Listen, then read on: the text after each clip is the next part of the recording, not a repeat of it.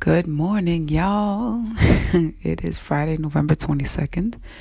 Uh, I woke up with a message, and I'm sure this will apply to somebody. So I thought I'd record this and put it out there before I officially start my day.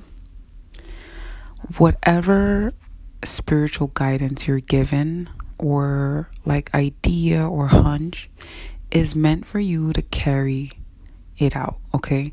Because we are each given uh, divine inspired ideas, creative ideas, business ideas, so that we can act on it because we are seen as um, deserving of those opportunities. Now, what happens is that if you brush off the idea, even though it persistently keeps coming to you, then somebody else will get the same divine idea, but the difference is they will carry it out. And then that's when you usually have people that are like, but I, I was about to do that, or I was about to say that. Okay, well, you know, you brushed it off. So the divine was like, okay, we'll just give it to the next guy.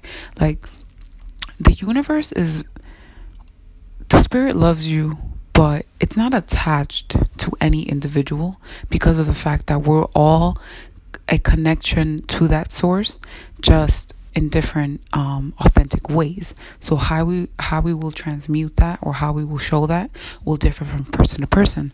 So if the if spirit is giving you an idea and it's been weeks now and you're not doing anything with it, you best believe spirit will grant it to the next person who will actually put action to it. So you really can't get tight you know it's like uh, in the summertime i had this idea and the idea kept gnawing at me and gnawing at me and i brushed it off for months and then little do I know, I find out somebody actually did it.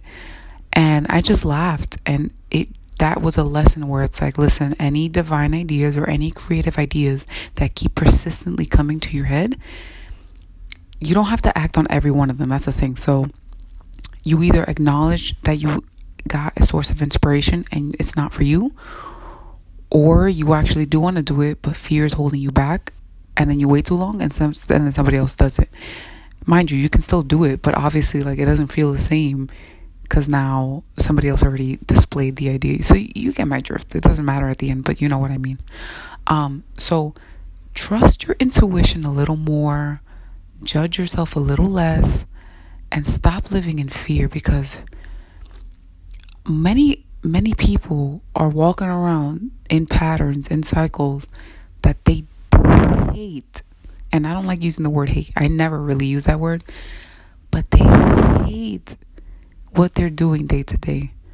And the only thing that stops them from taking a leap of faith is fear.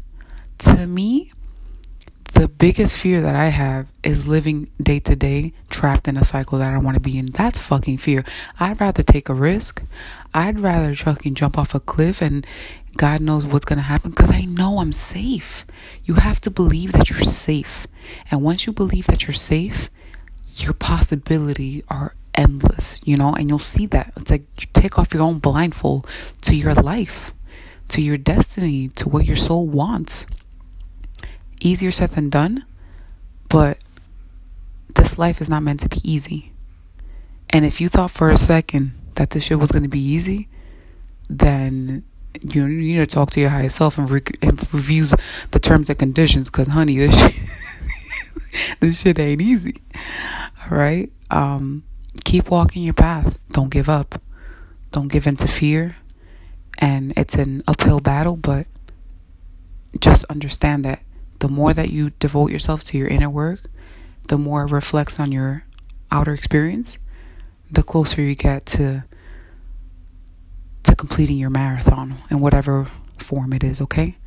Thank you for listening to this episode. I am 1010 Ayla. Uh, check out my Instagram at 1010.aela for continuous posts and readings of the day. I love y'all. Take care. Bye.